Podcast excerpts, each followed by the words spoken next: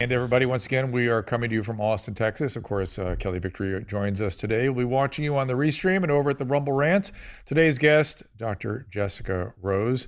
Dr. Rose has multiple degrees. She's a Canadian researcher with a degree in applied mathematics, master's in immunology, PhD in computational biology, and she has been concerned about data analysis, particularly as it pertains to the VAERS data. And what should we be doing with this data and how should we understand it? I've got lots of questions and we've been looking forward to speaking to Dr. Rose for quite some time. So let's get right on to it. Our laws, as it pertains to substances, are draconian and bizarre. The psychopaths start this way. He was an alcoholic because of social media and pornography, PTSD, love addiction, fentanyl and heroin. Ridiculous. I'm a, I'm a doctor, for sake. Where the hell do you think I learned that? I'm just saying, you go to treatment before you kill people. I am a clinician. I observe things about these chemicals. Let's just deal with what's real. We used to get these calls on Loveline all the time. Educate adolescents and to prevent and to treat. If you have trouble you can't stop and you want to help stop it, I can help. I got a lot to say. I got a lot more to say.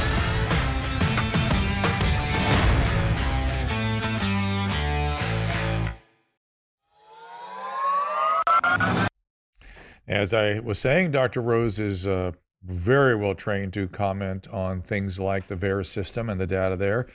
I'll repeat, in addition to being a Canadian researcher, there's an undergraduate degree in applied mathematics, a master's degree in immunology, and a PhD in computational biology.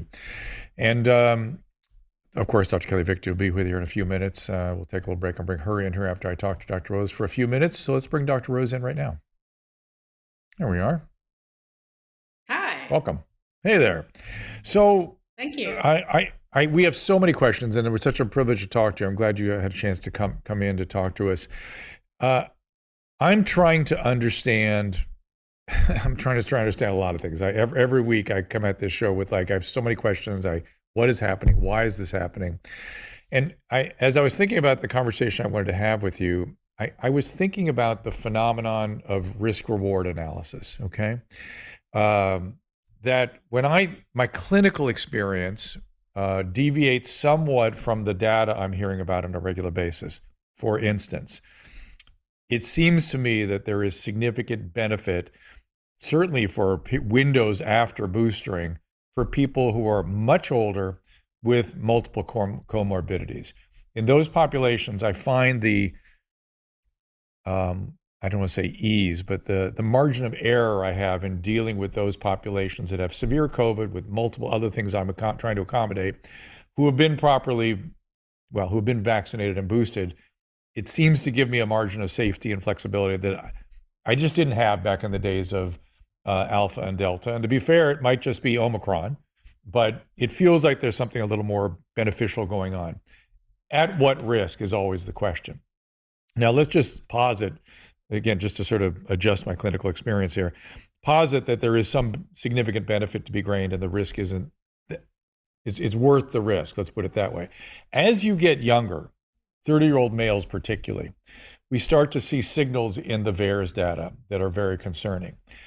What I've been thinking about lately is not only are those signals concerning, why do we think we have to vaccinate, protect people from an illness that isn't going to hurt them?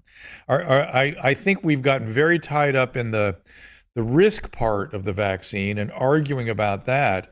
But shouldn't we also be arguing about what potential benefits we're trying to derive, what those numbers look like relative to the risk?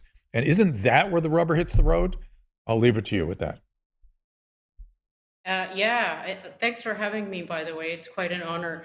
Um, I think that um, the risk to young people is so minimal that, um, well, first of all, I, would like to just say that I think it still remains a personal choice whether or not you get the injections, yep. whether you want to get COVID and let your immune system handle it, whether you want to take uh, prophylactic treatment, et cetera, et cetera. It's it's got to be your choice. Um, as for the the question of risk benefit safety efficacy of these uh, particular covid products i i've done almost a 180 in the last three years on this. I am firmly advocating that nobody gets any more of these shots right now. Um, this is based on the peer reviewed literature case studies pharmacovigilance data, um, which is completely atypical uh, if you look back 30 years. You can do that in VAERS. VAERS is the Vaccine Adverse Event Reporting System for the, the United States, and it's been on the go for about 30 years. And the average uh, total number of adverse event reports submitted to VAERS for all vaccines combined, and that includes all the childhood vaccines, so there are a lot, is about 39,000. And currently, in the VAERS database, in the context of just four products, not including these bivalent shots, we're at 1.5 million reports.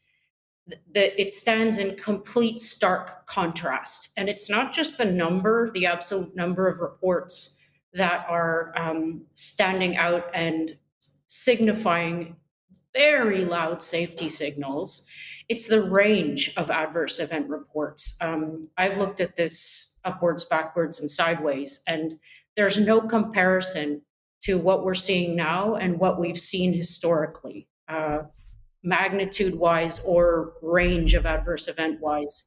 Um, so the, the young people seem to be being um, hit the worst with the cardiovascular problems. I'm, I'm doing an analysis right now, which is clustering neurological and cardiovascular problems uh, and looking at the distribution of the signals uh, across age groups. And the, the young people are not faring well in either of them. So your, your comment is, is well taken. They, they don't really, young people don't really get um, bad effects from COVID. Um, so there's no reason to to take the risk because the safety signals are very loud and clear, especially in specific contexts like myocarditis in young men, for example. Right. So that that would be my quick and dirty answer. Right. Uh, that, that's what I that's what I would expect you would say. And and so when I when I think about that kind of analysis, I'm trying to understand, and poor Kelly hears me every week ask almost the same question in some in some version. What are they thinking over at the FDA? What am I missing? What what could possibly what all- be? Uh, you don't know? What are we all missing? Me? No, I yeah, I, I can't. I'm, I'm really sorry. All I can say is, if I was the director of the CDC, we wouldn't be where we are right now. Um, it is people might not know this, but VAERS, this vaccine adverse event reporting system, is uh, a government database. Um, you can go to prison for submitting a false report. It's a serious, uh, vetted data set. It's owned by HHS, the CDC, and the FDA. They are responsible for um, detecting safety signals from this data and doing subsequent analyses, including PRR analyses, um, uh, causality assessments, Bayesian analyses, whatever, what have you, whatever they decide is appropriate. This is what they've always done.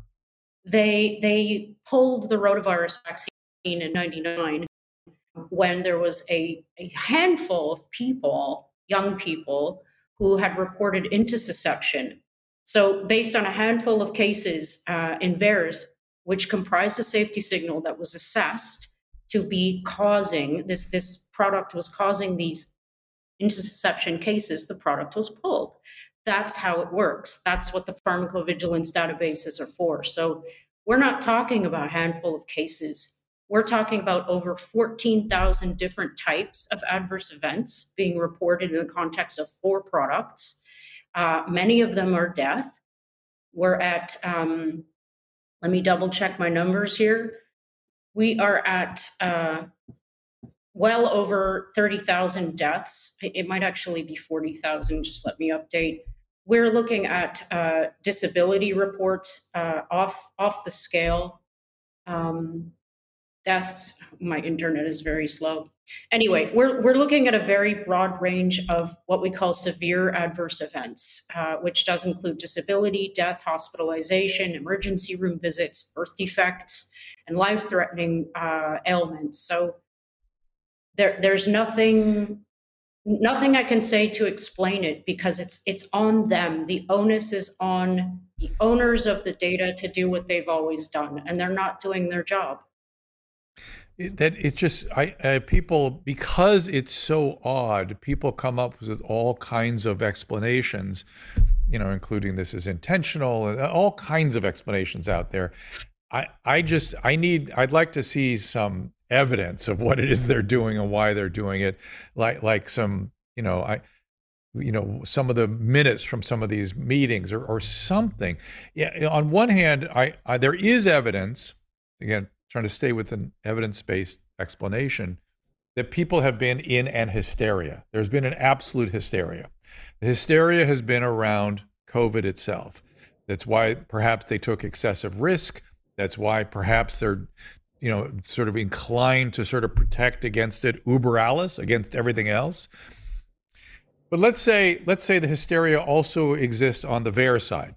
Let's say that the that that hysteria is is equally operating just for the sake of argument. I'm not saying that it is. I'm just saying for an argument's sake that the VAERS it's it's ginning up a lot of the data on, on the VAERS side. Let's say it's by a factor of 10 to the second power. It's a, it's a hundredfold. Even if it's a hundredfold, I still don't understand the relative risk analysis that they're doing that let's I'll give the hysteria on both sides. Even in a hysterical state, I still can't make the math work. Am I am I right about no, that?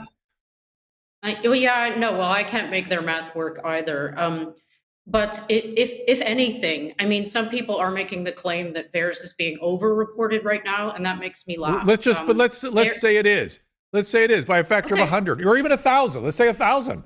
It, it, take, the, take the worst case scenario. It still doesn't yeah. add up. It still doesn't add up.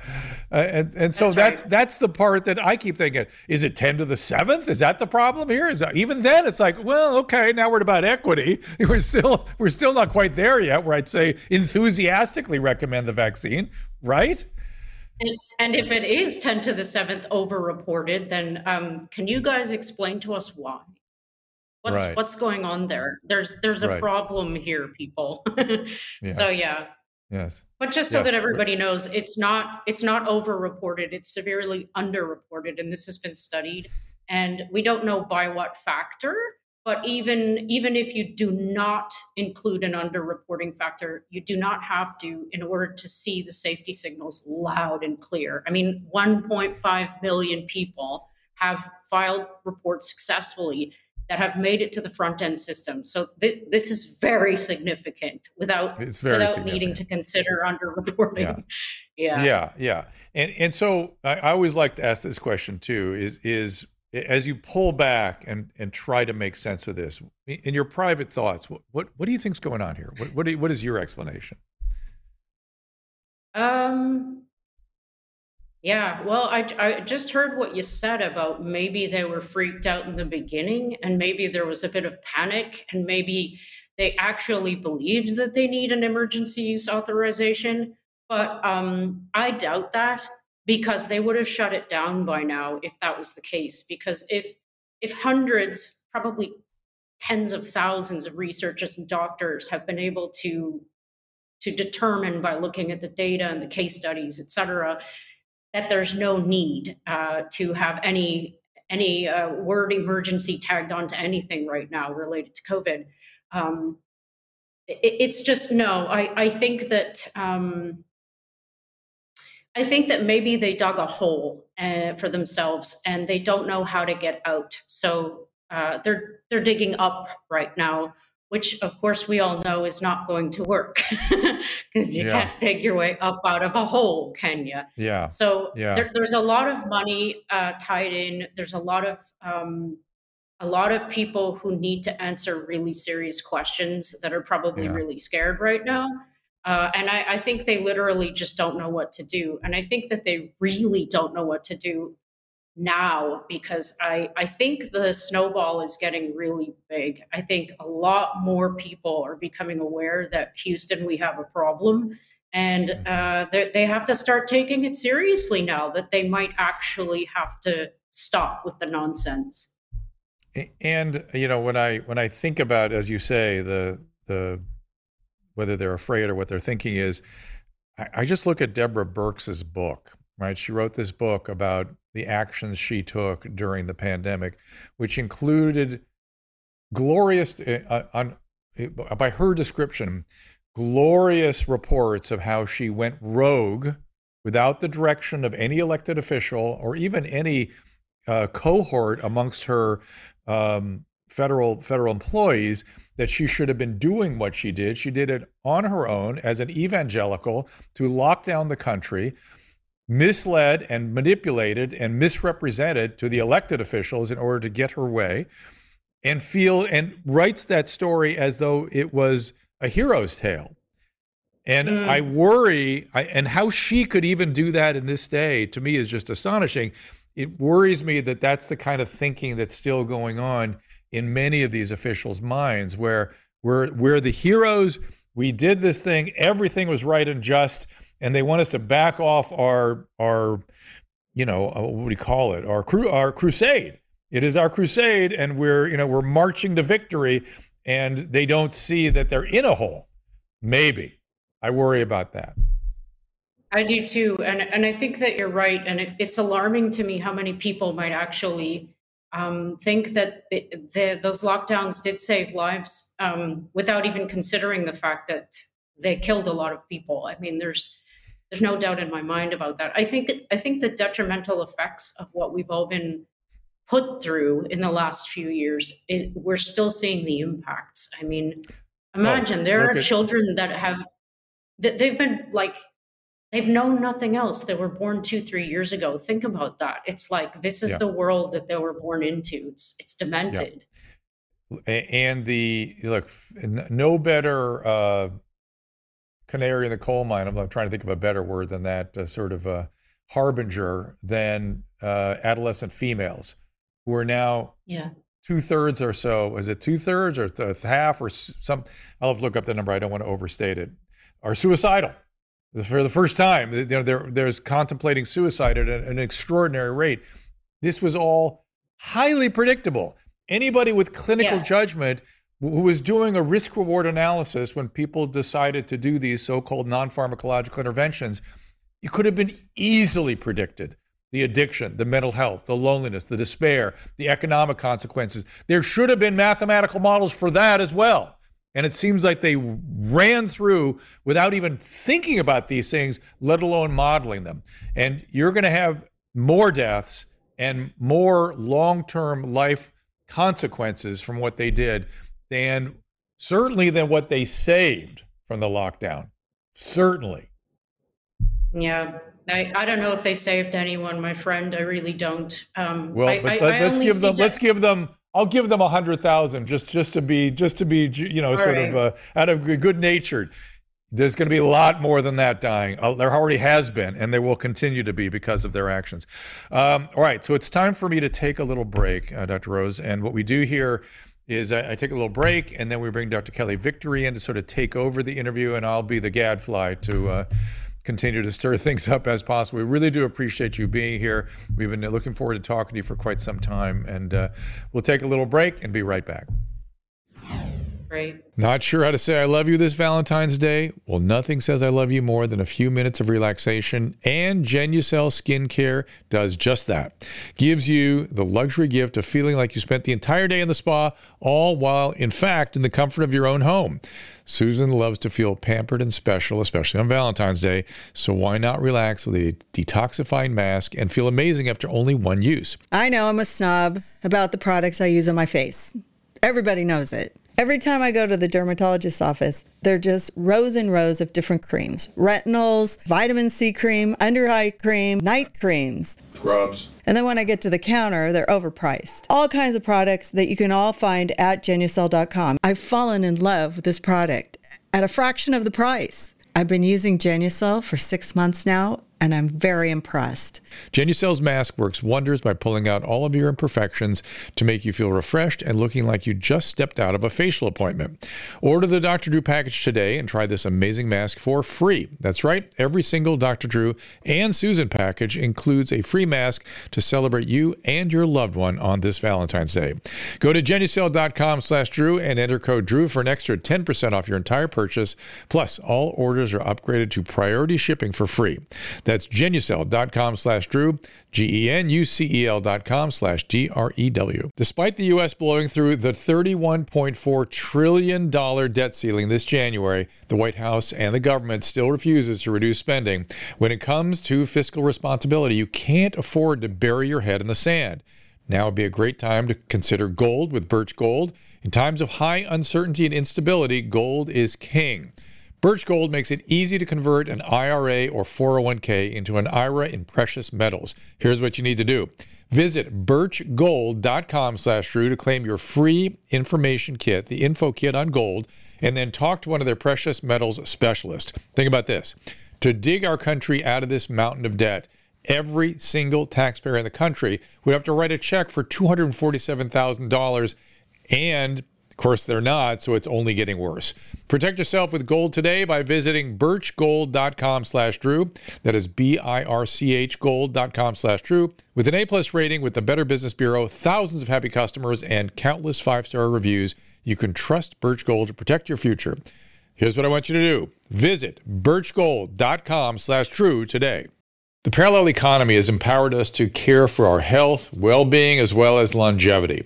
Likewise, for us pet parents who now have a place to go when it comes to keeping the family dogs, cats, even horses in the best shape possible. As a dog dad, I'm thrilled to be working with Pet Club 24 7 a company founded by two guys who lost dogs to serious conditions, including cancer. Pet Club 24 7 has an incredible array of products, including a line of supplements for humans, such as the Inforce Plus Coriolus Versicolor and Inforce Coriolus Versicolor with Reishi. My friend and colleague, Christina Ferrari, a cancer survivor herself, swears by it. When I was diagnosed, the doctor in the emergency room told me, you have two years to live. Oh boy. Along with the stem cell, I took these. I have been in remission for eight years now. For dogs, mush puppy treats are a fan favorite. Rex went, oh boy. oh, he came right. Oh, there he is. They are also made with the Coriolus versicolor mushroom, which supports their immune system according to hundreds of clinical studies. Here's Kristen Ludlow, National Vice President. That strain does matter. We do have the most potent strain, and we also extract it in a proprietary way. And that's why we've been having such wonderful experiences with these products. Mush puppies are made here in the U.S. There are no fillers. It's non addicting. Your dog can't accidentally overdose. Go to drdrew.com slash petclub247 for discount off the list price. That is drdrew.com P E T C L U B 247, Pet Club 247. Some platforms have banned the discussion of controversial topics. If this episode ends here, the rest of the show is available at drdrew.tv. There's nothing in medicine that doesn't boil down to a risk benefit calculation. It is the mandate public health to consider the impact of any particular mitigation scheme on the entire population. This is uncharted territory, Drew. Risk reward analysis, Dr. Kelly Victory, take over. Hey, uh, thanks so much for joining us, Jessica. Really, really happy to have you. I've got uh, tons of very specific questions I want to ask you about, um, but I want to start with you. Clearly, you have an extraordinarily impressive academic pedigree and uh, are more than qualified to talk about the data uh, coming out of VAERS. But by way of background, were you always a VAERS guru, or did you get into the VAERS data and understanding this as a result of the COVID pandemic specifically? Yeah, uh, absolutely not. I had no idea what it was um, until recently. Okay. So I, I had just completed my my second postdoc in biochemistry, and that was the end of 2019. And I had planned this um, wonderful surfing tour in Australia, and the, pretty much the day that I was supposed to leave, they they declared the pandemic. So I had to change my plans so I um, I was in Israel when all of this happened, and it, it was real hardcore when they they started um, the the mm-hmm. mandating, the locking people up, the restricting movement, the the, the injection rollout, the masking, the temperature guns. You know, it, it was pretty extreme. So it I think because it was so extreme and the um, and the ferocity of the uh, the militants of the police uh, that I witnessed was so high, um, it seemed very clear to me quickly that this wasn't really about public health. This was more about control. And so I started looking around um, plans for the modified mRNA products to be put in the market. And uh, Israel was going to get the Pfizer product uh, primarily, exclusively in the beginning. And so I didn't really, uh, uh I didn't jibe with the fact that as opposed to five to 15 years for a conventional vaccine to get from concept to arm, we were being told that these things were going to be going from, you know, pretty much concept to arm in less than a year. And these right, aren't conventional right. vaccines. So I just anticipated that we were going to start seeing injuries occurring in the context of these things. So I, uh, I, I had a choice. I could have chosen Huge or Yellow Card or whatever, but uh, they're they're not really user friendly. So VAERS is quite mm-hmm. user friendly. You can just download that data as a CSV file and and the rest is history. I I started teaching myself how to use R, which is a statistical programming language, and I'm still not good at it, but I'm learning. Well, interesting. And as an aside, that uh, for all of the draconian measures that uh, Israel took early in the pandemic, um, the majority of the great uh, studies and articles coming out now about everything from vaccine injury to the uh, ineffectiveness of masks, ineffectiveness and dangers of a lockdown are also coming out of Israel. So uh, perhaps they are they are getting on the right side of history uh, here. With regard to, to VAERS I, and the vaccines, uh, suffice to say, you and I are in lockstep. Uh, I am also uh, been calling for a complete recall of all of the vaccines for everyone. This is something that um, uh, Drew and I respectfully disagree on. I don't find any age group at this point uh, who stands to benefit from these vaccines. And I think uh, the safety signals are so overwhelming uh, that it is just preposterous to continue to to suggest that these are safe, let alone effective. Um, so let's talk a little bit about. I I follow your Substack and read uh, read different things that you post. So let's talk a little bit. Um, you know, everyone is aware now, I think, that there's a concern about myocarditis. And Drew and I have covered this many times with many different guests uh, at different levels.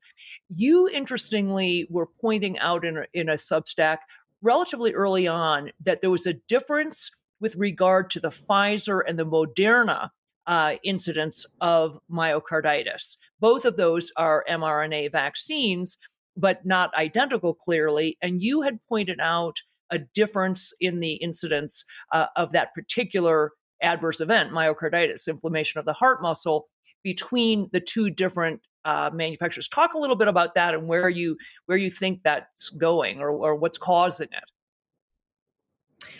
I, I'm not sure if I can say where it's going. So it's interesting because from the VAERS data, from what I can recall, that was a long time ago. Um, it was Pfizer that was implicated more in myocarditis reports, but in Canada, Canadian data, it was the Moderna product that was implicated uh, to to cause myocarditis more frequently. So th- there are um, there there are a couple of conflicting ideas about which is worse, but I I don't think it matters because they're both bad.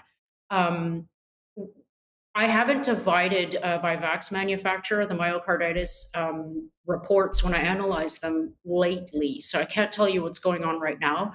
But what I can tell you is that um, the signal is still very strong in young people. It's strongest in the young people, and I mean 15 years old young, following dose two. So uh, again, I don't know if this is specific to Moderna or Pfizer. I, I do know that you see it in both, um, and the signal is probably a little stronger in Pfizer, like I said. I have but, a question. Yeah, have a question, which is why the. Oops. Oh. Okay, we'll see if we, Caleb can fix. Oh, there your, they are. Can fix There's your, those tech difficulties. We'll we'll see if he's he my, can fix that. He's coming right back. Um, Got me. Got me now.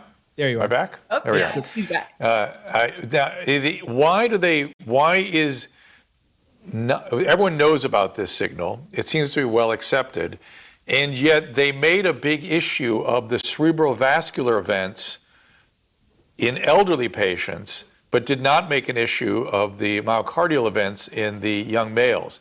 What, why, what was it about that cardio, uh, cerebrovascular data that caused it to be something that made national press, eh, if anything, and yet the myocardial data in populations which have less to be gained, theoretically, from the vaccine, we barely hear about that?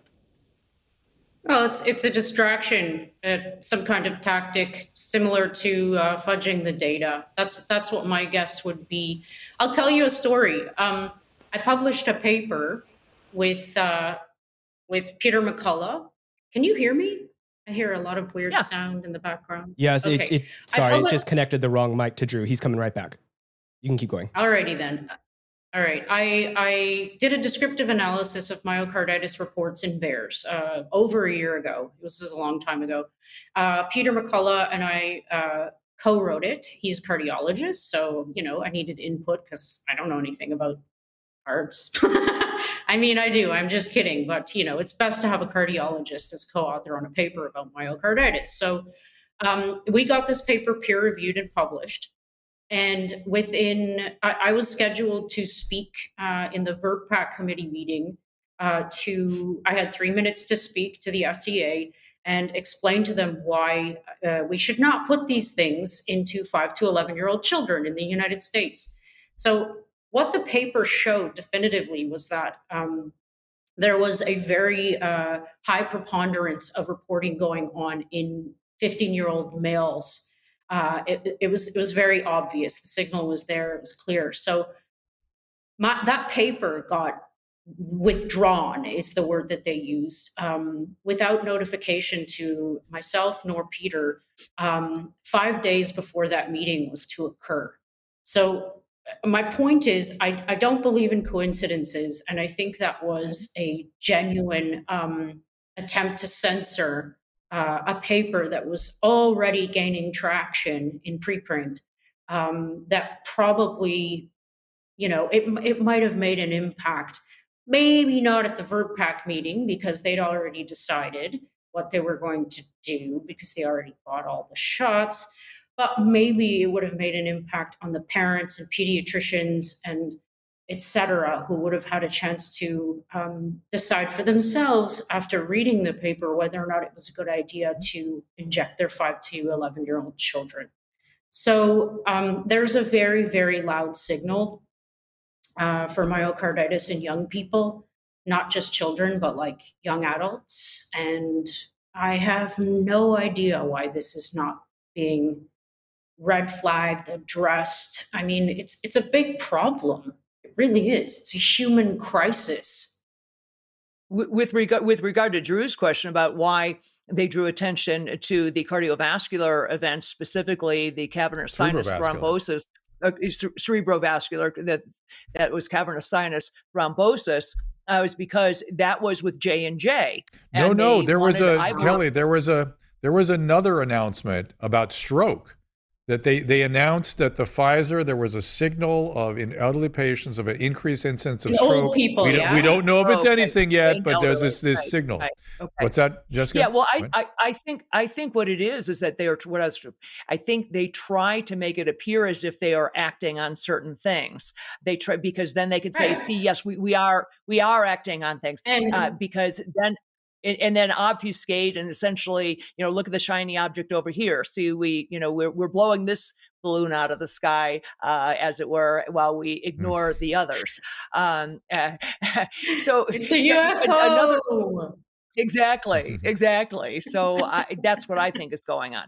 Um, so to, to be clear, yes, the, the signal with regard to myocarditis is overwhelming. Um, and we're seeing it clinically. We're seeing it, it is not people's imagination that young, healthy people are dropping dead literally while playing sports or dying uh, unexpectedly in their sleep.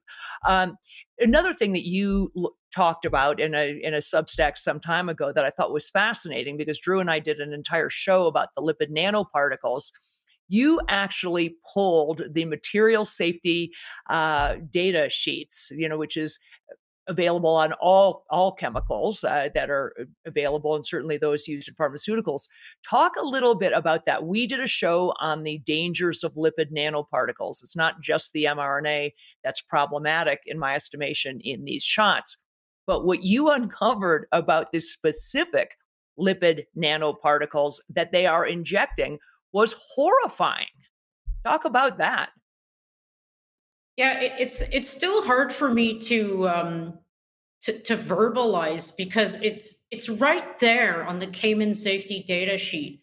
So I, I used to have to order a lot of chemicals when I was in the biochemistry lab. And the first thing that you do is you, you check the safety data sheet to find out how you handle it, what you have to do to ship it, um, what PPE you need, et cetera. So I, I'm in the habit of doing that when I find something that I, I don't know the nature of. So these lipid nanoparticles produced by um, Pfizer and Moderna have, you know, they're the same, but they have slightly different recipes. So they're comprised of four different lipids each, uh, and one of those is a cationic lipid, highly charged uh, positive uh, lipid. And the Moderna product uses one called SM102. And if you pull up the safety data sheet uh, for this product, you'll you'll notice, and this is current uh, that it clearly states that it's not for human use and it's not even for veterinary use. It's it's for lab- laboratory use only. And so i was like okay well well this can't possibly be the stuff that they're using um, in their lipid nanoparticle mixture. So i i brought up the information for their product and indeed it's the same product. So i i my first question and my first thought is always the precautionary principle line of thinking. It's like, well, if it states on the safety data sheet that you shouldn't introduce this to humans or or pets or animals, um, and I, I imagine that means intravenously, right? Um, then wouldn't you want to kind of find out uh, in in a large number of people what's going to happen and wait to see for a long time this gets back to the safety testing aspect. I mean personally i don't think we should be injecting anyone with these lipid nanoparticles. They have a long history of um, being tested tried very problematic um, and they they have a known toxicity profile. This is one of the reasons why the technology hasn't been successfully utilized in humans on a large scale before now. So it raises more question marks about why the hell and how the hell pardon my language did both of these manufacturers manage to come up with a different cationic lipid that all of a sudden is safe you know the answer is they're not um, PEG is also questionable. This is another lipid that they use, both of them use in their formulations. Um, everyone's heard of uh, PEG producing anaphylactic uh, reactions from certain people, and this is definitely a problem. But uh, again, toxicity profiles, allergenic profiles are known uh, in the constituents of these lipid nanoparticles. And for those people who don't know, these are the packages for the modified mRNA, which are specifically modified to be very stable and durable. So they don't break down quickly, like we were told. And the LNPs are slippery and slidey and designed to, they basically go everywhere. They go everywhere. They bioaccumulate, they dump their payload wherever they land, and that could be in the ovaries, in the heart, in the liver, in the adrenal glands, in the spleen, in the brain, wherever they land they're going to dump their payload, which is this modified mRNA, and the cells are going to start manufacturing mass amounts of protein, toxic foreign protein.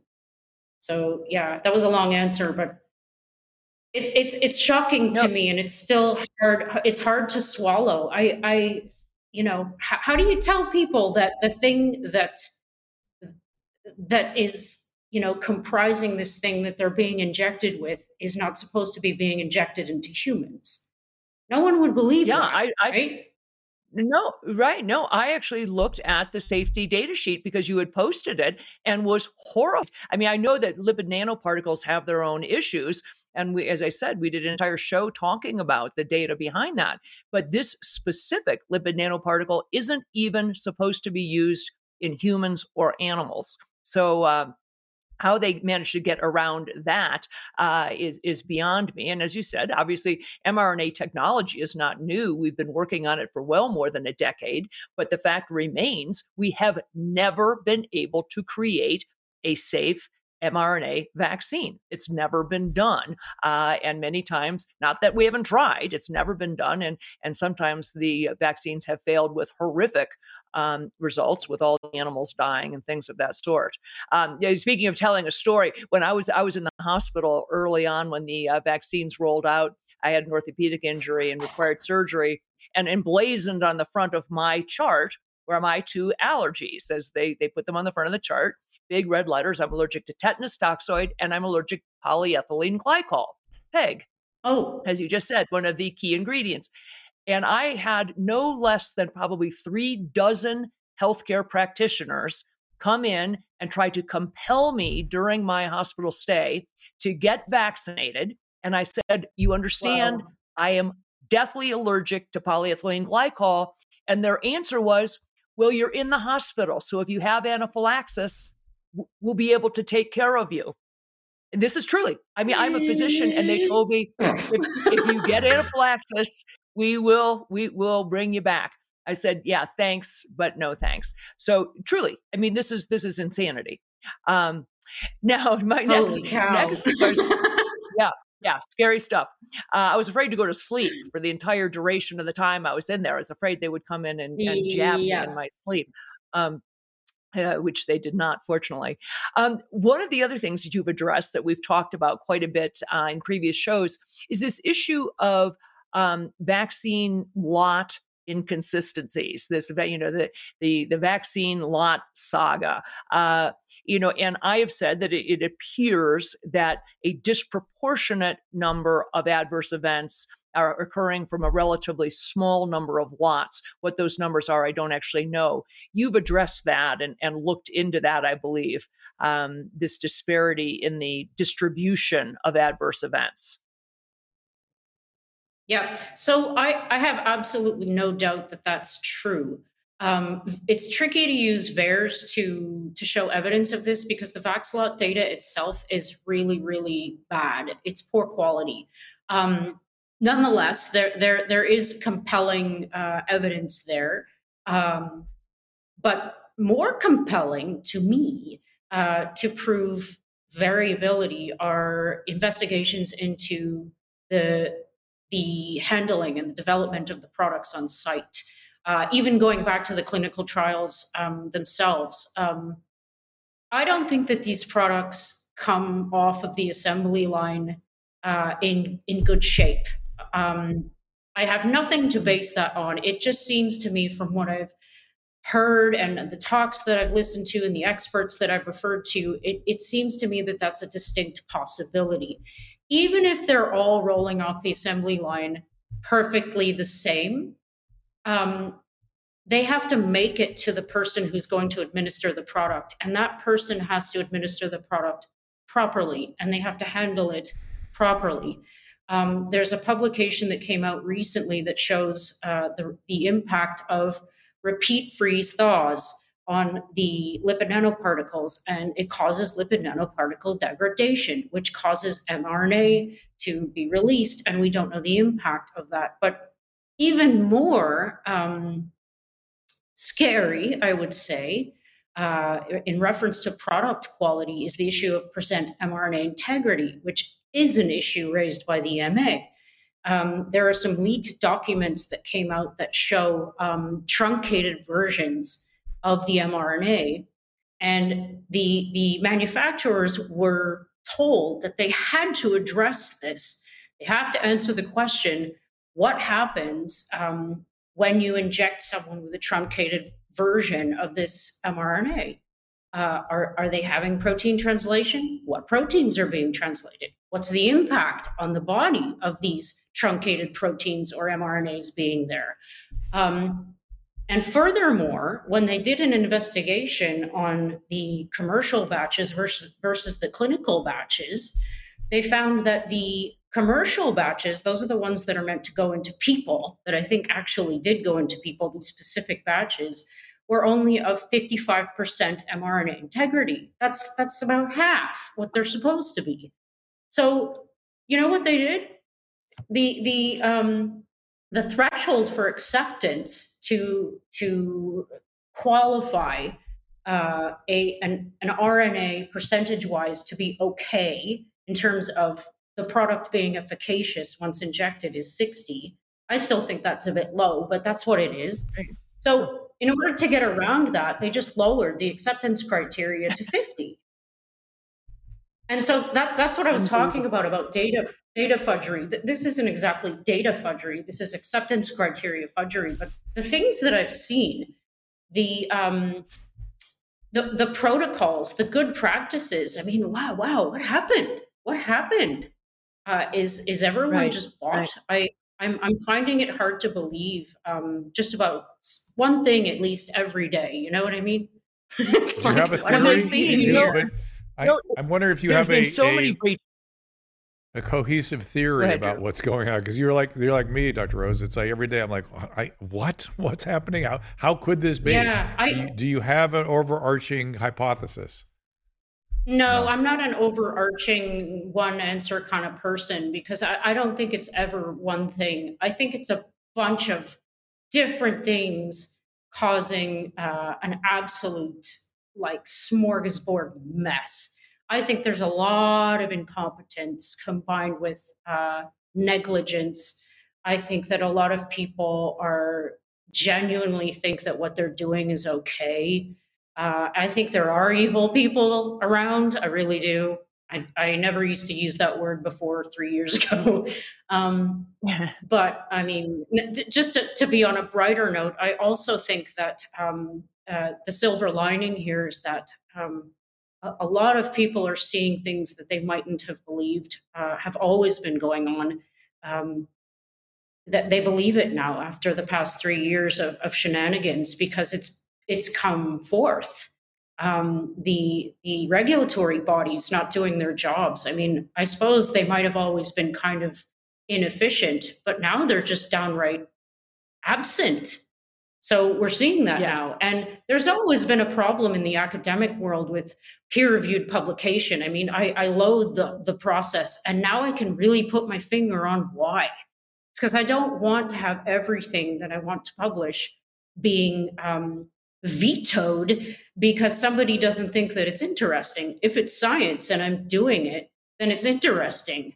But apparently, if it's not, you know, quote unquote, sexy enough, to the, the, the funders, then you'll never get your work published or your lab funded, uh, et cetera. So that's another thing that's um, that's been revealed to me and a lot of other people.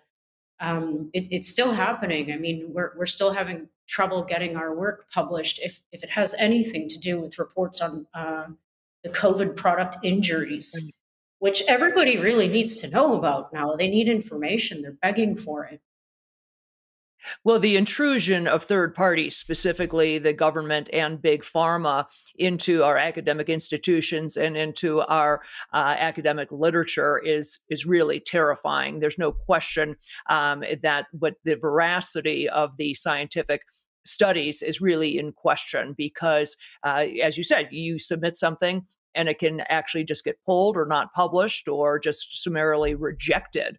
Um, on top of that, we've had unprecedented breaches of regulatory standards. Uh, let's face it, you know these these injections are still only available in the United States under emergency use authorization. There is no FDA approved quote vaccine available for COVID in the United States. Yet, in order to have an EUA, they are required to show at least 50% efficacy. Efficacy in preventing you know contraction of the illness. We have been so far below 50% it's been it was down in the low 30s within months of the rollout. Uh, yet all of a sudden know, what happened? Why do they still have an eua uh, th- this is beyond me and no one's answering that question. Uh, yeah this is the thing right? some, it's it's it's such a sorry go ahead no as i say no go just respond to that and then i've got a next question yeah, it's it's it's one of these very basic questions that's really on the the tip of the brain of everyone. I think. Um, how many deaths are there in VAERS? You know, it's a real simple question to ask, and the the director of the CDC can't answer a simple question like that. She's on video showing herself mm-hmm. to not be able to answer that simple question. Right. Um, why do we still have an EUA going? Are, are we in an emergency? Are the products more than 50% efficacious? Why? No, they're not. So, um, yeah, it, it's just, it's remarkable. Um, it's just like you can, you're, you're shouting at the clouds and all that's happening is the tumbleweed is going by and, and uh, it's not good enough. Let's, man. I, I want to ask a, a quick question about that because Let's. I, am trying to. I, I agree with you about the incompetence and uh, negligence. I, I, I think that may be a lot of what's going on, but in terms of the 50% threshold, the reality is, in certain age groups, certainly the the vaccine does reach a 50% or so threshold for about three months, doesn't it? And are they hiding behind that? And is there, is there, are they able to sort of fudge their bet by saying, well, look, there's a 50% right here. It's just, it doesn't sustain. And maybe there's no, there's well, nothing in the EUA authorization that requires a sustained effect above 50% or something. Yeah. It, it, but the thing about that is, um, and the ludicrousness of repeat boosters, they're calling it. I mean, that's such a joke. Um, they're basing all of this on repeated uh, antibody levels getting higher, but they're completely, I mean, I, I don't want to go into that because that, that's not what I want to focus on. It's the safety issue that's important. Right. Every time these people are getting injected, there's a potential risk of injury, and the cumulative effects are have been shown. Here's here's a good example of that. This is dose two response. The green is um, the are, are the reports of myocarditis in by age. and in this case, it's young people um, after dose two. So there's a, a cumulative damaging response going on. Uh, we don't know why. We hmm. have no idea why because the investigation, we have to acknowledge that there's a problem, number one. And number two, we have to do investigations to try and find out why. Mm-hmm. And then we have to help people. I mean, the, this is the one, two, three that we need to do. Well, it's after stopping all the shots, in my opinion. But um, right. yeah, it's like, well, it, okay, fine. You might need to get boosted to get this, you know, your antibodies up every three months or whatever. But what's happening to your immune system in general? Because there's a lot of data that's coming out now that's showing that it's causing immunocompromisation. And we know for a fact now that it's dysregulating the immune system. It's causing autoimmune conditions to come back. It's causing cancers to come back. I mean, this, the, these are known things now. You can't, you know, you can't refute what we're seeing on the ground in the medical doctors. So, I mean, this is uh, eh, right. And we're not we're not talking about trying to prevent smallpox. Uh, we're talking about trying to prevent right. uh, a, a virus from which most people have an extraordinarily mild virus. course of events. Yeah. exactly. Um, you know, when we are talking now about the underreporting, uh, this this issue, and and you rightly so, uh, Jessica, point out theirs is their own system. It's their darn system. The CDC owns it. They are the ones who put this in place, and then they're now refusing to actually acknowledge it and look at the data that their own system is capturing. I 100% agree with you that it is grossly underreported. Let's talk specifically. You used the DMED data, the Defense Military Epidemiology Database. Uh, and incidentally, we had Dr. Theresa Long on a, as a previous guest uh, some months ago to talk about the data out of uh, the defense military, uh, th- their what they capture. But you used the DMED uh, database to really prove or look at or expose the underreporting specifically about spontaneous miscarriages and to show that the VAERS database is not accurately uh, collecting anywhere near what's really happening with regard to spontaneous miscarriages following these vaccines. Is that correct? Right, and and it's not just. Uh, I mean, I don't I don't remember that one. There there have been two different data sets that I've been able. Actually, Liz, uh, my friend from OpenVAERS, did a, a really nice write up. If you go to OpenVAERS uh, on her on her write ups, you'll you'll see an article about calculating the underreporting factor from the VSafe data. This was brilliant. Mm-hmm. It, it, also mm-hmm. confirmed an earlier uh, estimation that I had done And more recently, Denis Rancourt has published uh, a paper on ResearchGate that's been yanked as of yesterday. Uh, they didn't like that one very much. Um, and I was also be able to calculate an underreporting factor um, for death using his data. Um, Steve Kirsch as well. So it's somewhere between, um, I would say, 20 and 40. It, it's it's roughly 30, which was the original estimate that I um, calculated using the severe adverse event data or the rate uh, in the Pfizer phase three trial data. So, so um, and it's like we we don't really need it because the signals are so loud and clear already. I mean, we're talking about hundreds of thousands of distinct signals. And by the way, these data points are not data points, they're people. That's why I always show absolute counts because it's like these are people that we're showing when I show my data. Um, so to, yeah, the, to be clear, signals, when you say when when you when you say 30, 30, are you saying 30% underreported or 30 times? 30 times. So it's a multiplication factor. So whatever, yeah, whatever adverse event you're talking about, uh, multiply that number that you hear me say by 30, and you'll probably get a better. Idea of the real number of people, the actual number of people who are suffering. So I'm really bad at head math, but if you multiply 1.5 million by 30, you'll get an idea of how many people are probably sustaining injuries currently, which are ongoing, by the way. And we don't know the long term effects because there was no safety uh, testing for these products. No long term, no short term. And again, this this underreporting of VAERS is something um, that hasn't been talked about just in the context of COVID and the COVID shots. Uh, Harvard did a oh. study over a decade ago looking at VAERS, and their number they said that the underreporting to the VAERS system was somewhere in their estimation between 10 and 100 times. Okay, they couldn't put their finger, but it's always been it's always been widely acknowledged that VAERS is grossly underreported. This is not something that we're making up just because we're trying to gin up uh, the COVID vaccine numbers. Um, then now you also were I, am watching our clock wind down. Something else that I know you have been uh, really, I, guess, a victim of. Uh, again, you've danced around it a little. Is the egregious censorship um, that's happened amongst even our own peers and, uh, and colleagues. Um, I think you have been, unfortunately, part of that, uh, you know, where people have really tried to shut you down, something I've never seen before. It certainly happened to me um, over and over during this. Uh, where do you stand? Are, do you have an academic appointment? What do you do? Do you have a social media um, presence?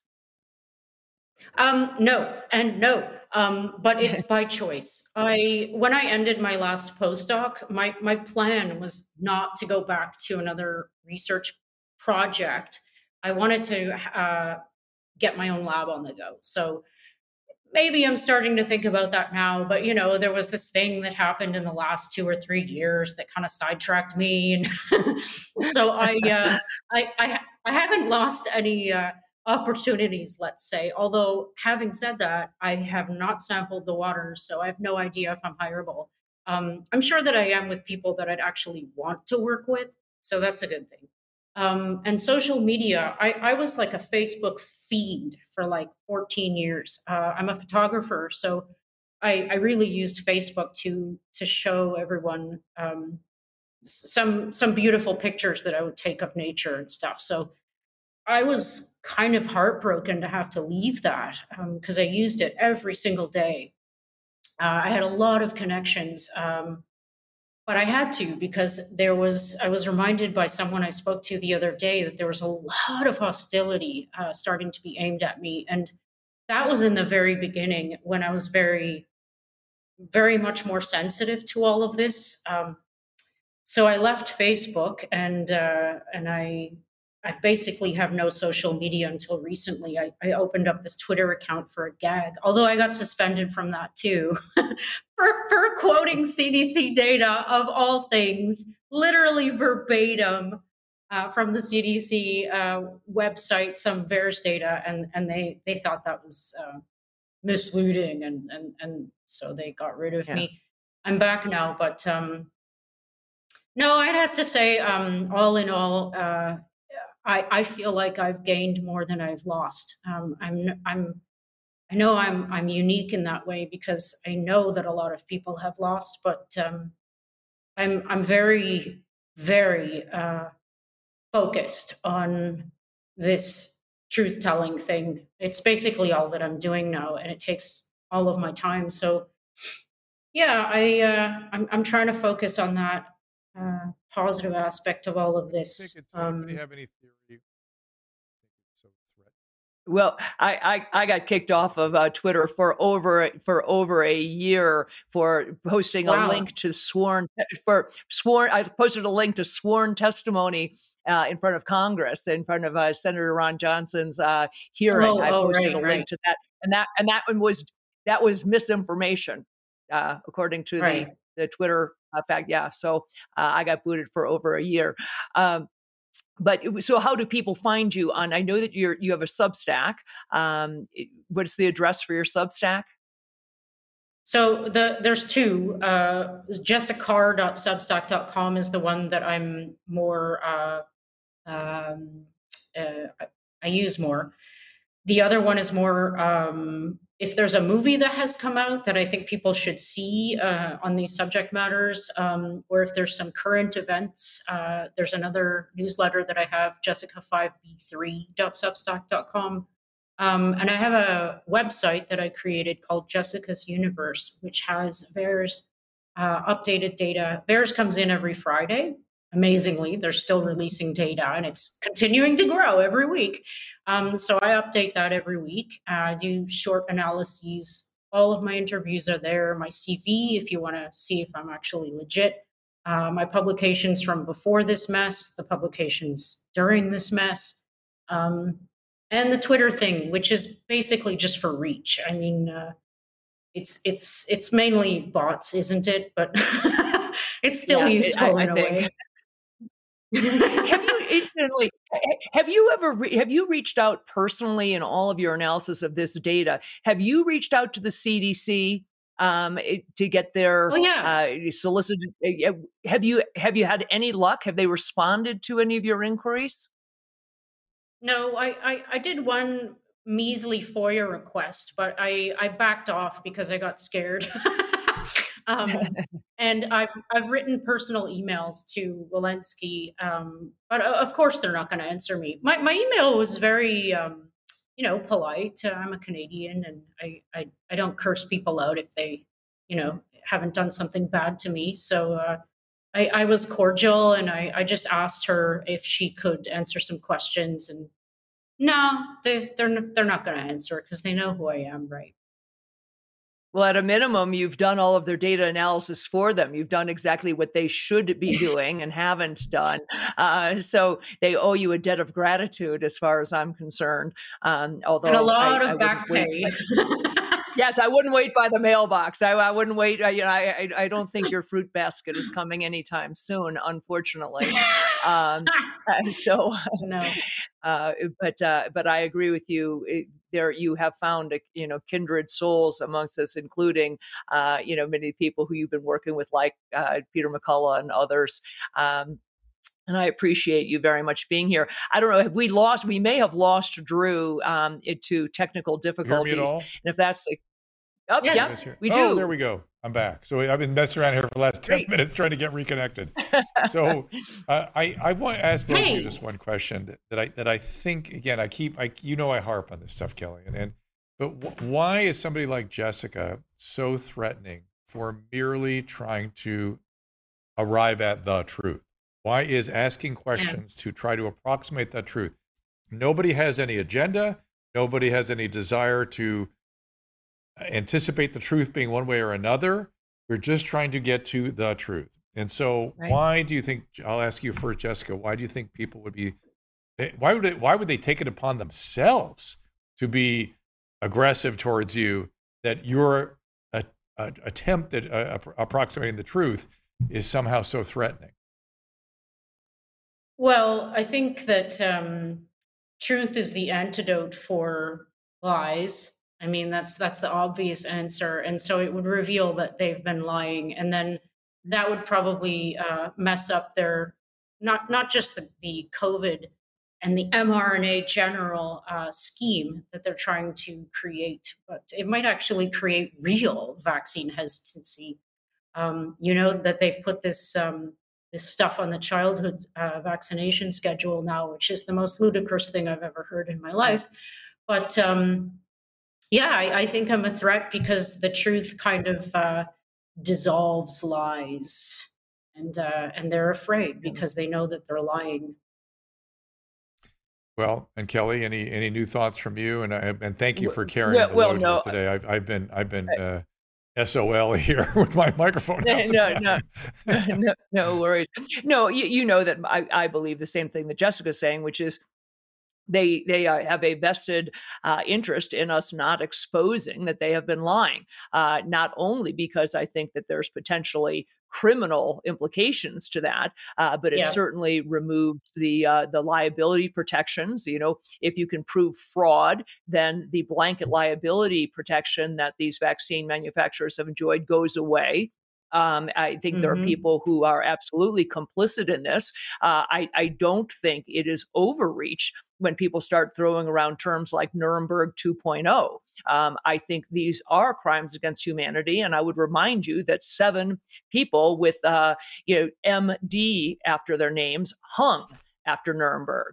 Uh, and I think yeah. that um, that there are people. This is not the first time in history when atrocities were perpetrated against humanity with the assistance of the medical community. Um, and so I think that there is a lot uh, at stake here, uh, not only financial, but potentially in terms of, as I said, uh, really changing the structure of our entire healthcare system. Our public health system, our regulatory agencies. Uh, this is this is big, big stuff. It has upended my life, uh, much like Jessica's for the past three years. Um, I wouldn't have it any other way. I, I, if I had to do it again, I would do the same thing. Um, but we Thank are you. still. Uh, we, we, do not know where this is going to take us. Um, but as we expose more and more, um, I think more and more people, thankfully, are beginning to have their eyes opened. Uh, whether or not they, they feel this way about vaccines or not, I can't say. But I think people have now developed a very healthy um, uh, skepticism, let's say, about our government and our agencies. With that, we'll have to wrap things up. And Jessica, thank you so much for sharing your thoughts and data with us. We appreciate it. And uh, we will look for you thank on the you. Substack. And uh, if the new things come along, I hope you will uh, come join us and uh, tell us what you're thinking. Thanks again. Anytime. It was a pleasure.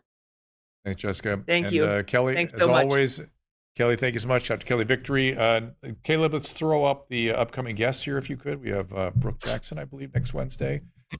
Uh, yes, Brook Jackson next Wednesday. Yes. And uh, I, I, don't know if we have other stuff scheduled yet. Some of them we just recently uh, moved the schedule around. So the schedule that I have isn't correct. So I'm not going to put that on screen okay. yet. But they we can see Brook, it at drdrew.com and on YouTube. And definitely Brook Jackson next Wednesday, correct? Yes, that's correct. Yes, that's right, yes, will, that's correct. All right, we will leave it at that. We thank you all for being here, and uh, we are our next show. Uh, Susan or Caleb, straighten me out on this. Will that be Tuesday, three o'clock Pacific time? Tuesday, three o'clock Pacific time. Wait, we don't. We don't have a guest yet, so stand by. We'll, it, it may just be me answering questions. So Tuesday's not going to happen. So the next next show is going to be Wednesday. Wednesday. All right. So it's going to be a week before we do another show. Uh, we will see you then on next Wednesday. See you then. Ask Dr. Drew is produced by Caleb Nation and Susan Pinsky. As a reminder, the discussions here are not a substitute for medical care, diagnosis, or treatment. This show is intended for educational and informational purposes only. I am a licensed physician, but I am not a replacement for your personal doctor, and I am not practicing medicine here. Always remember that our understanding of medicine and science is constantly evolving. Though my opinion is based on the information that is available to me today, some of the contents of this show could be outdated in the future. Be sure to check with trusted resources in case any of the information has been updated since this was published.